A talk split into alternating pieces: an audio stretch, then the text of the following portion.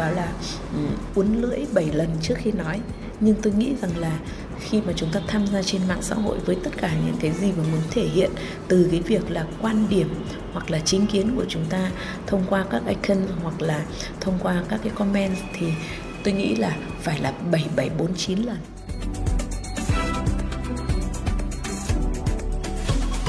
làm cho mình là happy trước. Đó. Thì cái việc mà yêu, thương, trân trọng bản thân mình là cái gốc. Và cái thứ hai đó chính là cái tinh thần học hỏi suốt đời.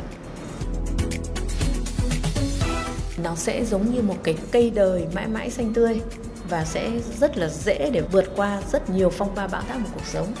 Chứ không chỉ có là những cái vấn đề tiêu cực trên không gian mạng.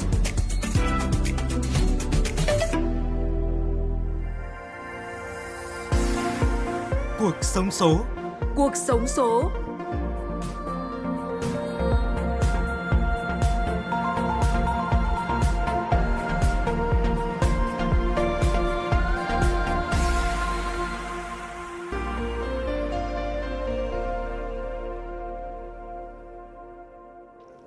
Kính chào quý vị và các bạn.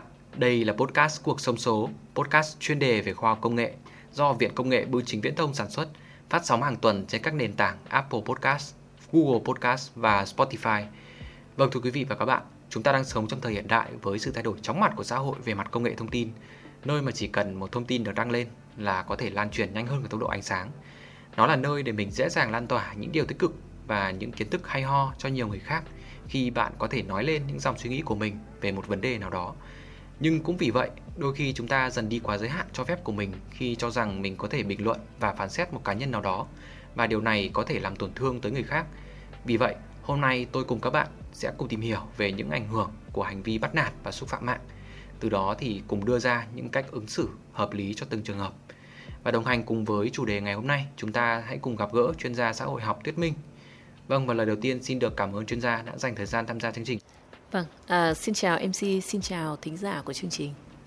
Trước khi đến với cuộc trò chuyện của phóng viên Minh Anh cùng chuyên gia Tuyết Minh thì mời quý vị cùng phóng viên chúng tôi tìm hiểu xem thực trạng và góc nhìn của sinh viên Học viện Công nghệ Bưu chính Viễn thông đối với bạo lực và xúc phạm mạng như thế nào nhé. Chào bạn, bạn đã bị bắt nạt hoặc xúc phạm trên mạng bao giờ chưa? Ờ, mình đã từng bị rồi, cụ thể là bị uh, xúc phạm trên nền tảng mạng xã hội. Mình đã từng là bạo lực mạng. Tôi đã từng có khoảng thời gian bị gửi những tin nhắn có nội dung xấu mang tính đe dọa đến điện thoại, Facebook và cả email của tôi nữa. Thậm chí chúng nó còn gửi cả thư đến nhà của tôi. À, vậy thì khi bị bắt nạt hoặc xúc phạm trên mạng như vậy, bạn đã ứng xử như thế nào với những hành vi này? Lúc đầu thì tôi cũng khá là suy sụp Lo sợ Nhưng sau khi đem chuyện này kể cho người thân và bạn bè của tôi Thì mọi người đã khuyên là tôi không nên để tâm và đăng bài báo công an. Nhưng mà sau đó chắc là do tên đặc danh kia sợ Nên là chúng nó cũng không dám gửi tin nhắn đe dọa tôi nữa. Mình đã từng rất buồn, suy sụp tinh thần Nhưng sau đó mình nhận ra mình không cần phải quan tâm đến những điều tiêu cực như vậy Mà thứ mình cần quan tâm là những điều tích cực đến từ những người mà mình yêu thương.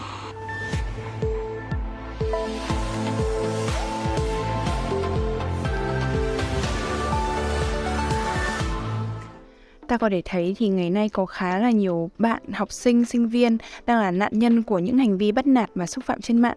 Vậy thì theo chuyên gia thì đâu là cái nguyên nhân dẫn đến những cái hành vi như vậy ạ? Vâng hôm nay thì ờ, chúng ta tập trung vào uh, cái um, hành vi bắt nạt trên mạng phải không nào?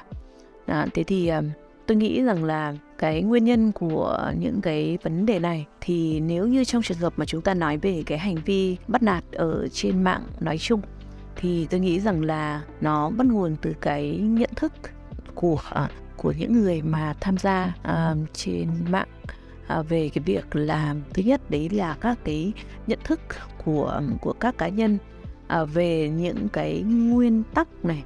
Thì rồi là uh, về những cái vấn đề liên quan đến luật pháp cũng đã quy định về những cái an toàn thông tin trên mạng xã hội và những cái quy định liên quan đến các cái phát ngôn Ờ, ở trên mạng xã hội kể cả là trong đó nó sẽ bao gồm cái việc là có những cái hành vi xúc phạm danh dự nhân phẩm uy tín và các cái hành vi bắt nạt khác à, đối với các cá nhân khác ở trên mạng. Đó và như vậy thì đầu tiên thì nó xuất phát từ cái nhận thức à, của của các thành viên khi mà tham gia. Thứ hai là nếu như trong trường hợp mà chúng ta đang nói về các cái hành vi bạo lực trên mạng mà nó liên quan đến giới đó thì cái nguyên nhân có thể nó còn liên quan đến một cái vấn đề khác nữa. Đó chính là ví dụ như là các cái nghiên cứu cũng chỉ ra rằng là các bạn nữ thì dễ bị quấy rối này dễ bị bắt nạt này dễ bị sử dụng những cái từ ngữ mà nó không phù hợp hoặc là nặng hơn thì có thể là nó là bạo lực xúc phạm. À, thì nếu mà liên quan đến câu chuyện này thì về cơ bản nó liên quan đến cái tình trạng là bất bình đẳng về giới. Giữa uh, nam giới và nữ giới nó vẫn còn đang uh, tồn tại một cách phổ biến. Thế và chính cái tình trạng bất bình đẳng như vậy thì nó tạo nên cái hiện tượng đấy là uh, nữ giới dễ trở thành nạn nhân của các vụ bạo lực. Ờ, đôi khi trong cuộc sống của chúng ta thì có những lời trêu đùa vui vẻ và hành vi xâm phạm bắt nạt trên mạng. À, là cái ranh giới giữa hai điều này thì rất là mong manh. Thậm chí là những người gây ra những hành vi xúc phạm này họ chỉ nghĩ đó là một trò đùa chứ không hề nghĩ tới hậu quả mà nó mang lại. À, vậy thì chuyên gia có thể chia sẻ về vấn đề này được không ạ? Vâng. À, tôi nghĩ là À, về cái vấn đề này thì nó cũng uh, liên quan khá là nhiều đến những cái nhận thức rồi là những cái thói quen uh, của chúng ta trong cái văn hóa ứng xử. Đồng ý là có thể đùa, tuy nhiên cái cái vấn đề then chốt ở đây là đùa thì phải cả hai bên cùng đùa. Còn nếu mà trong trường hợp mà chỉ một bên đùa và cố tình đùa, còn một bên người ta không chấp nhận cái việc đó mà cái hành vi từ phía bên người đùa không dừng lại, thì đó chính là hành vi nhẹ thì là quấy rối, nặng thì là bắt nạt tất cả những cái điều này nó cũng được quy định ở trong luật. Ví dụ như là cái keyword là quấy rối hoặc là quấy rối tình dục là nó cũng đã được thể hiện ở trong luật rồi. À, vì thế cho nên là nếu như trong trường hợp mà chúng ta có những cái nhận thức mà nó chưa đúng thì chúng ta phải nhận thức lại thôi. Bởi vì à, để tránh những cái rắc rối cho bản thân đó thì chúng ta phải trau dồi những cái phải cập nhật những cái nhận thức mới những cái quy định mới những cái nguyên tắc ứng xử mà đã được um, phổ biến. Ví dụ như là có thể kể đến một số các cái ờ, bộ quy tắc đã được ờ, phổ biến khá là lâu. Ví dụ như là cái bộ quy tắc ứng xử phòng chống quấy rối tình dục nơi làm việc của tổ chức lao động thế giới chẳng hạn đó. Và ví dụ như là một số các cái nguyên tắc của các cái tổ chức khác cũng đã từng đưa ra và ở một số các cơ quan người ta cũng xây dựng lên các cái quy tắc ứng xử.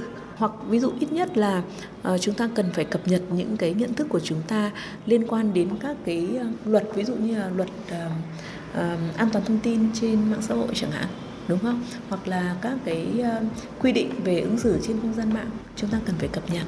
Đó thì để chúng ta tránh tránh những cái phiền những cái rắc rối cho chính bản thân mình trước. Đó và chúng ta cũng cần phải cập nhật những cái kiến thức để chúng ta có những cái ứng xử trên không gian mạng.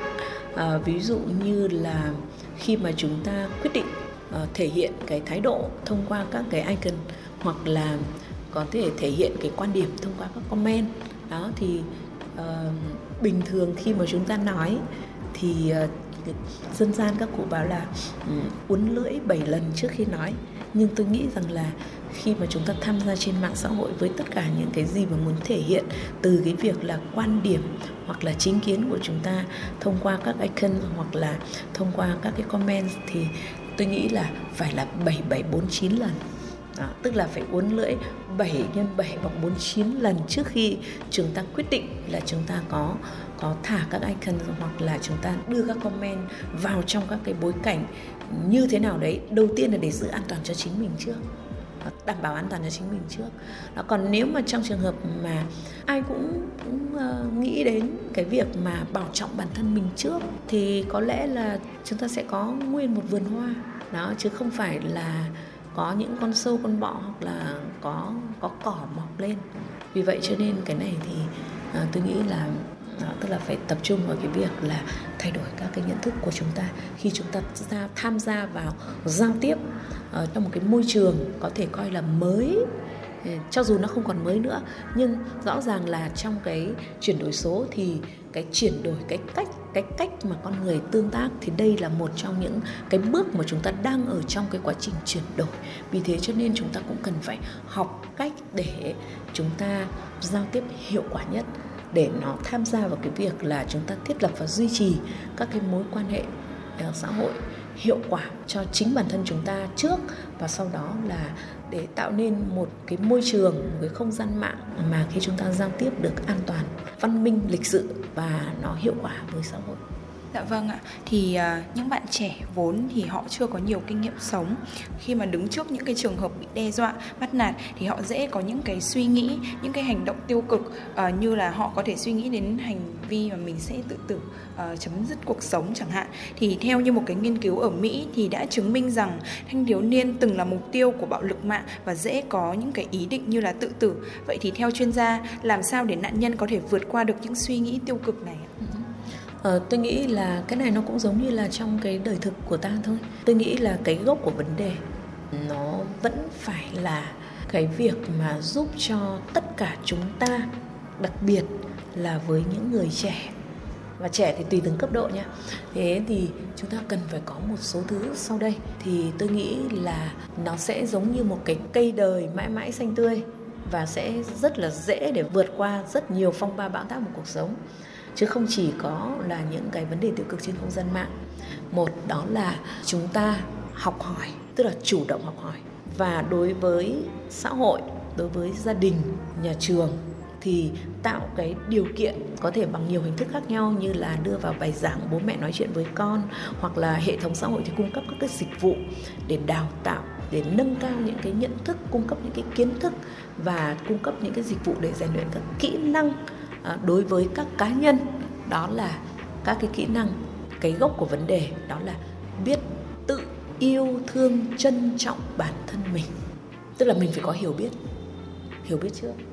đó. cái việc mà mình thiết lập được các mối quan hệ với người khác cũng là để mình yêu thương, trân trọng bản thân mình đó, mình nên tránh tránh rắc rối và nó làm cho mình là happy trước đó, thì cái việc mà yêu thương, trân trọng bản thân mình là cái gốc và cái thứ hai đó chính là cái tinh thần học hỏi suốt đời. Không có ai bảo rằng là tôi chỉ học đến đoạn này thôi và từ bây giờ đến khi tôi hết cuộc sống thì tôi không phải học. Ai cũng phải học. Và từ một em bé chưa ra đời vẫn phải học bởi vì bây giờ sao ạ? Có thai giáo đấy thôi, đúng không? Đó, cho đến cái việc là gì ra đời rồi thì phải học học từng chút từng chút một, đúng không? Và học, tưởng là khi đi làm rồi, đi làm rồi vẫn học mà. Ví dụ như bây giờ là chúng ta thấy đi cuộc sống luôn đổi. Không có bao giờ đứng yên hết, cuộc sống luôn biến đổi. Xã hội luôn biến đổi. Vì vậy cho nên nếu chúng ta đứng yên là chúng ta tụt hậu. Do vậy cho nên là sao ạ? Và luôn luôn có tinh thần học hỏi. Thì cái việc mà như tôi vừa mới đề cập là bây giờ chúng ta đang trong quá trình chuyển đổi số, chúng ta cũng phải học cái cách để chúng ta tương tác trong một cái phương thức tương tác mới của loài người, của xã hội phải không nào? Đó, thì chúng ta phải học để chúng ta có những cái kiến thức, chúng ta có những cái kỹ năng, chúng ta có những cái thái độ nó chuẩn để chúng ta có thể hòa nhập một cách hiệu quả. Thì cái tinh thần học hỏi suốt đời, nó nó đúng với tất cả mọi người. Và đặc biệt đối với những người trẻ và tùy theo từng cái độ tuổi trẻ khác nhau thì cần cái sự hỗ trợ là khác nhau. Ví dụ các em bé thì đương nhiên là cần phải được hỗ trợ nhiều hơn, nhưng ví dụ như sinh viên chẳng hạn, thì giờ đây không cần phải là bố mẹ phải cầm tay chỉ việc nữa. Sinh viên 18 tuổi trở lên là chúng ta hoàn toàn có thể là gì ạ? Là tìm kiếm những thông tin. Nhất là bây giờ chúng ta đang sống trong một cái xã hội gọi là bùng nổ thông tin. Thế thì chúng ta cũng phải tự trau dồi những cái kiến thức cho mình đó, những cái kỹ năng cho mình để ít nhất là diện thứ nhất là mình tìm được thông tin. Thứ hai là mình có đủ những cái trí tuệ để để mình phân biệt, đúng không nào? Để biết được là đâu là cái nguồn tin tin cậy, đâu là những cái nguồn tin chính thức, chính thống với mình, hiệu quả với mình để mình để mình cập nhật. Đó, thế và cái tinh thần học hỏi đấy thì không bao giờ là thừa hết và không bao giờ dừng lại hết. Đó, và cái thứ ba nữa đó là cái nuôi dưỡng và phát triển cái sự cái lòng thấu cảm. Mình có thể là biết đặt mình vào hoàn cảnh của người khác để mình biết thấu cảm với những người khác để mình có thể là dễ thấu cảm với chính bản thân mình hiểu bản thân mình rồi là bao dung với bản thân mình. À, để mình sẵn sàng thay đổi nếu như mà trong trường hợp mình có những cái lỗi hoặc bất kỳ cái gì thế rồi là gì là mình có thể đặt mình vào hoàn cảnh của người khác thì mình cũng sẽ giảm bớt những cái hành vi tiêu cực của bản thân. Ví dụ như nếu bây giờ mình định tung ra một cái comment mà với một cái ý định là mình xúc phạm một cái người nào đó, thế nếu mà trong trường hợp mà một cái cá nhân mà người ta, nghĩa là người ta được nuôi dưỡng và người ta phát triển được cái lòng thấu cảm thì người ta sẽ tự đặt mình vào hoàn cảnh người khác để biết được rằng nếu mà trong trường hợp mình mà bị tổn thương như vậy thì mình sẽ là như thế nào? Đó thì nó cũng sẽ giúp cho các chủ thể các cá nhân các chủ thể xã hội các cá nhân là kiểm soát tốt hơn tất cả những cái hành vi của mình. Là trước khi mình à, lựa chọn là mình sẽ thể hiện cái thái độ như thế nào cái hành vi như thế nào. Và khi mình thể hiện thái độ như thế nào hành vi như thế nào của mình kể cả trên không gian mạng lẫn là cuộc sống đời thường thì nó đều nói lên rằng là gì ạ? Mình là ai. Và đó chính là nhân cách của bản thân. Đó chính là nhân cách của bản thân mình. Vì vậy cho nên là cái việc mà đó, tức là những cái hỗ trợ này nọ kia, các thứ thì tôi nghĩ là bằng cách nào thì nó tùy thuộc vào từng cái độ tuổi này, tùy thuộc vào từng cái bối cảnh xã hội và hoàn cảnh sống của các nhóm, của các cá nhân. Nhưng tiệu chung lại thì nó có ba cái vấn đề. Đó, một đấy là phải phát triển và phải có những cái nhận thức, kỹ năng để yêu thương trân trọng bản thân mình trước tiên. Đó, mình có yêu được bản thân mình mình mới có thể yêu được người khác, đúng không? Mình mới lan tỏa được đến người khác. Thứ hai đó là mình phải mình phải học hỏi suốt đời, học hỏi mỗi ngày và học hỏi những người xung quanh. Và chứ không phải chỉ là gì ạ? Là học ở trên lớp, học ở trong trường, mà tất cả những cái gì nó xảy đến với mình đều là một cái trường mà chúng ta hay nói vui, đấy là trường đời đúng không nào đó, để dạy cho chúng ta những cái bài học gì đó. Vì thế cho nên là cái tinh thần học hỏi nó rất là quan trọng. Và cái thứ ba đấy là cái cái sự phát triển về cái cái lòng thấu cảm. Đó, cái sự thấu cảm. Mình thông cảm được bản thân mình mình tha thứ được bản thân mình mình mới có thể thông cảm và tha thứ cho người khác. Và khi mà mình làm được cái điều đấy thì nó lại giúp cho mình trong cái việc là gì? Thiết lập được các cái mối quan hệ bền chặt, chất lượng. Và cái điều đó thì nó làm cho chúng ta là trở thành người và người hơn mỗi ngày. Đó, và chính cái điều này nó tạo nên cho chúng ta cái hạnh phúc. Bởi vì là phải thông qua các cái mối quan hệ xã hội mà nó tích cực này, bền chặt này, chất lượng này, thì nó mới giúp hệ thần kinh của chúng ta được kích thích và sinh ra một cái dạng hormone một cái dạng gọi là hóa chất mà nó tạo nên cái hạnh phúc dài lâu đấy là oxytocin. Nó chỉ có thể được tìm được thông qua các cái mối quan hệ bền chặt như vậy. Vì thế cho nên là chúng ta buộc phải trở nên tốt hơn mỗi ngày là một sứ mệnh của mỗi người. Vì vậy nếu mà chúng ta hiểu được những cái điều này thì cái quá trình tự đào tạo đó, đặc biệt là đối với những người trẻ thanh niên là gì? Đó chính là những cái ước mơ, những cái hoài bão, những cái lý tưởng. Và nó chính là cái mà nó sẽ dẫn dắt chúng ta đi đúng hướng và trải nghiệm đúng cuộc đời của mình một cách chất lượng nhất phần chia sẻ của chuyên gia thì uh, chuyên gia vừa bảo là chúng ta sẽ sống ngày một người hơn đúng không ạ? Thì lại khiến cho tôi suy nghĩ là chúng ta có từ là con người chúng ta thường là sẽ có phần con và phần người ở trong chính chúng ta. Thì hiện tại là chúng ta sẽ cần phải ngày càng một học hỏi để trau dồi hơn để phát triển cái phần người của chúng ta để giúp cho cái cuộc sống này càng thêm tốt đẹp hơn đúng không ạ? Uh, thì chúng ta có thể thấy là thời đại bây giờ là một thời đại của mạng xã hội. Uh, mạng xã hội thì giúp cho chúng ta rất nhiều đem lại rất rất nhiều lợi ích cho cuộc sống của chúng ta, nhất là đối với các bạn học sinh, đem cho ta kiến thức, đem cho ta kỹ năng và rất nhiều bài học. Nhưng mà bên cạnh đấy thì nó cũng gây ra không ít những cái hành vi như chúng ta vừa đề cập, như là hành vi xúc phạm đến các bạn trẻ. Vậy thì theo chuyên gia thì làm sao chúng ta có thể ngăn chặn và hạn chế được những cái hành vi đó thì tôi vừa mới nói rồi, tức là bây giờ bạn hình dung này, là nếu như bây giờ chúng ta chỉ có đi nhổ cỏ thôi Tôi bây giờ cứ đi xem xem là ai sai chỗ nào đấy để mình trừng phạt, rồi là mình đã kia các thứ. Thì thực sự thì tất nhiên là nếu mà xét về mặt vĩ mô mà nói thì một xã hội là phải có những cái luật thành văn. Nó ví dụ như là luật an toàn thông tin trên mạng buộc ai trong cái bối cảnh cụ thể đều phải tuân thủ. Nếu mà không tuân thủ thì cứ, tức là lên sở nói chuyện. Cái đấy là cái nguyên tắc đã nào thế tuy nhiên thì cái chất lượng cuộc sống của chúng ta nó không chỉ gắn với cái chuyện đó mà nó, tức là cái cái sự phát triển tâm trí, cái sự phát triển bản thân và hoàn thiện nhân cách mỗi ngày để cho cái mà tôi vừa mới nói là người hơn ấy, đó tức là ba cái yếu tố kia, nó giúp cho chúng ta là trồng hoa.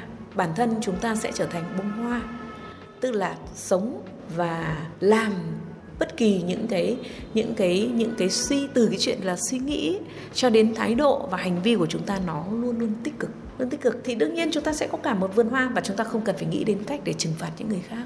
Bởi vì khi mà mỗi cá nhân ai cũng có những cái ý thức như vậy rồi, thì đương nhiên là sao? Là nó sẽ hạn chế đi những cái hiện tượng tiêu cực kia, phải không nào? Đó, thế tuy nhiên, nếu mà trong trường hợp mà chúng ta ờ, gặp phải những cái ờ, câu chuyện cụ thể như vậy thì chúng ta cũng cần phải có các cái kỹ năng để chúng ta thoát khỏi những cái tình trạng như vậy, hoặc là ít nhất chúng ta cũng biết là chúng ta cần phải báo cáo report cho ai, đúng không? Thì tất cả những cái này chúng ta cũng cần phải học thôi, biết làm thế nào được. Kể cả không có internet, không có mạng, chúng ta vẫn phải học mà bởi vì là ở đâu con người chả phải tương tác với nhau và tương tác với nhau nó phải dựa trên các nguyên tắc. Và nguyên tắc ở đây là nguyên tắc thành văn và nguyên tắc bất thành văn. Thành văn đấy là từ là dễ cao nhất gọi là những cái công ước quốc tế nó sẽ là phổ quát, đúng không? Thế rồi cho đến là gì ạ? Là quốc gia thì có là hiến pháp này, các gì liên quan đến pháp luật này, dưới luật này, các văn bản quy phạm pháp luật, đúng không? Là chúng ta là một quốc gia hoặc chúng ta ở trong một cái bối cảnh, ở trong đúng cái bối cảnh cụ thể nào chúng ta phải tuân thủ cái điều đó thì cái đấy chúng ta phải đi đến đâu cũng phải học cũng phải mang lại tự do cho mình trong cái khuôn khổ khi mà mình có hiểu biết. Rồi là những cái gọi là bất thành văn thì là như cái mà tôi nói. Ví dụ như là chúng ta sẽ phải sử dụng về dư luận đó. Ví dụ như là lên án cái xấu này chúng ta sẽ khuyến khích những cái tích cực những cái tốt đẹp này. Tuy nhiên thì tôi nghĩ rằng là uh, vẫn phải là đề cao cái việc là nếu như ở tầm vĩ mô mà ví dụ như ở Việt Nam chẳng hạn thì ờ, đảng này chính phủ đúng không nào? Đảng nhà nước thì đang ngày càng có nhiều nỗ lực để hoàn thiện hơn về cái hệ thống liên quan đến là chính sách này pháp luật này. Tuy nhiên thì ở cái tầm gọi là uh, vi mô là ở cái tầm cá nhân thì chúng ta và cũng không có cách nào khác là chúng ta phải học hỏi thôi. Bởi vì là tất cả những cái quy định ra rồi nhưng mà các cá nhân phớt lờ nó thì một là chúng ta sẽ không thể nào mà hành xử đúng.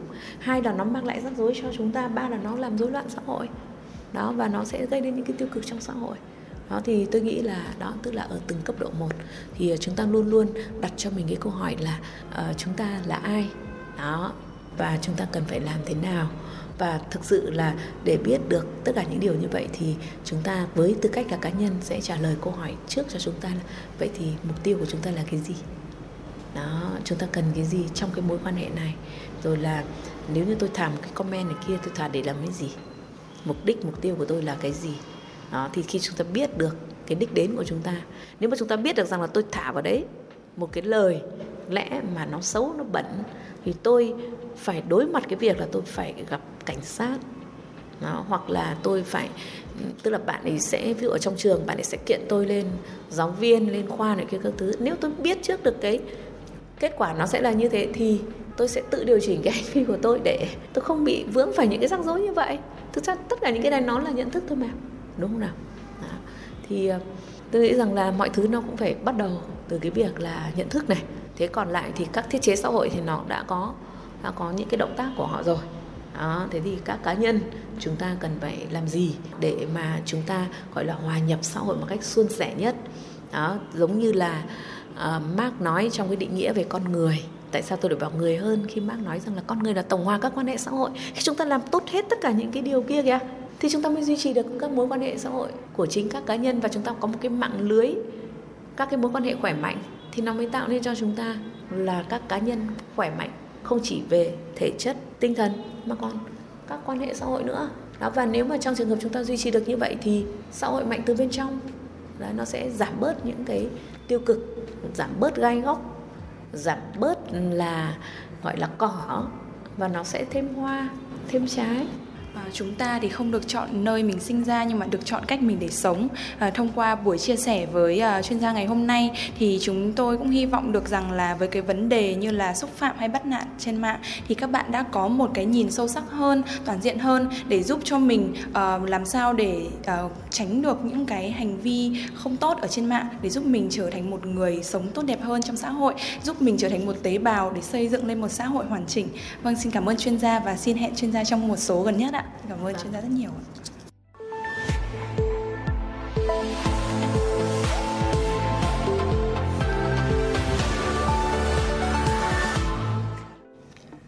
Vâng, quý vị vừa nghe cuộc trò chuyện giữa phóng viên Minh Anh và tiến sĩ Nguyễn Thị Tuyết Minh về chủ đề bắt nạt mạng. Hy vọng rằng qua những chia sẻ vừa rồi của tiến sĩ Tuyết Minh đã giúp cho các bạn hiểu rõ hơn về bắt nạt mạng và bạo lực mạng, từ đó đưa ra những phương hướng giải quyết sao cho phù hợp. Quý vị và các bạn thân mến, thời đại công nghệ số lên ngôi, mạng xã hội là con dao hai lưỡi, vừa có những mặt tốt nhưng đồng hiện với đó là những mặt tiêu cực. Qua những chia sẻ trên của chuyên gia xã hội học Tuyết Minh thì chúng ta đã có những góc nhìn mới về bắt nạt và bạo lực mạng, đồng thời có những hành vi ứng xử hợp lý trong mỗi tình huống như thế. Vâng và đến đây thì chương trình của chúng tôi cũng xin được phép khép lại chủ đề này. Một lần nữa thì xin được cảm ơn chuyên gia xã hội học Tuyết Minh đã tham gia chia sẻ trong chương trình tuần này. Quý vị có thể nghe chương trình trên Apple Podcast, Google Podcast và ứng dụng Spotify tìm kiếm với từ khóa cuộc sống số. Chương trình hôm nay được thực hiện bởi ekip tổ chức sản xuất Lê Tuấn Anh, kịch bản Trần Thị Truyền, dẫn chương trình Đại Quang Minh Anh và kỹ thuật Bùi Đại Quang. Xin chào và chúc các thính giả luôn tận hưởng những điều ngọt ngào của cuộc sống.